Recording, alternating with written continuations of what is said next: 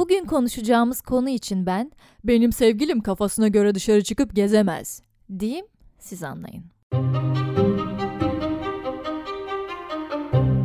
Her ilişkinin maalesef olmazsa olmazı haline gelmiş. Tarafların birbirinde yarattıkları psikolojik baskıyı bu baskı bitene ya da birileriyle konuşana kadar fark etmedikleri hayatımıza yayılmış bir şiddet türü.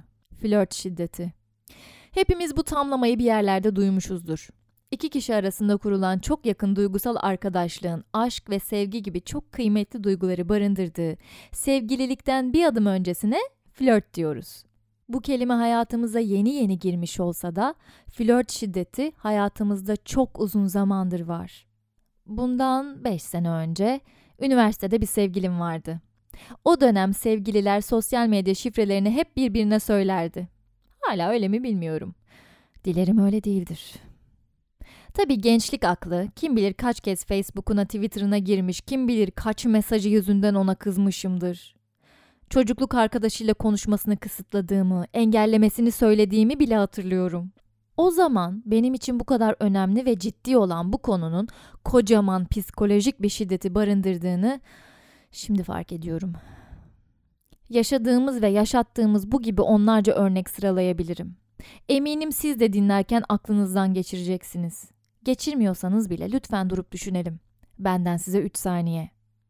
1 2 3 Sadece 3 saniyede bile şu anki ilişkinizde ya da geçmişte yaşadığınız benzer bir durum düşünmüşsünüzdür. Gelin bugün sadece yaşadıklarımızı ve yaşattıklarımızı fark etmekle kalmayalım, ilişkinizde şiddet görüyorsanız nasıl engel olabileceğinizi konuşalım. Bir ilişkiden beklentiniz ne?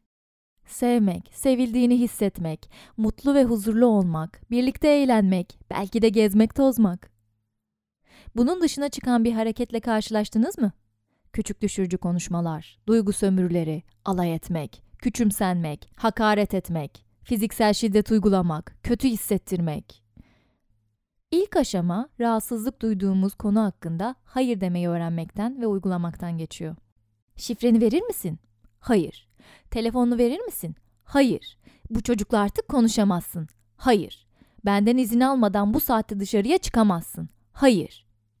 Hayır demenin yeterli gelmediği zamanlarda huzurunuz sevginizden ağır basmalı ve yaşadığınız durumun tam olarak flört şiddeti olduğunu fark ederek buna bir son vermeye karar vermelisiniz. Benim en çok uyguladığım şey budur. Bana rahatsızlık veren her durumdan hayır diyerek uzaklaşmayı tercih ederim.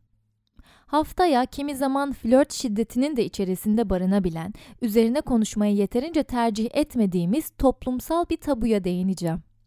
Anlatacaklarım biraz cinsellik içerecek ama en önemlisi şiddet. Bu konuyu ne kadar bastırsak da cinsellik insanlığın temel konularından biri.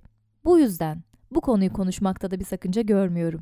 Hadi diğer bölüme geçelim. Sonuçta biz bize sohbet ediyoruz şurada değil mi?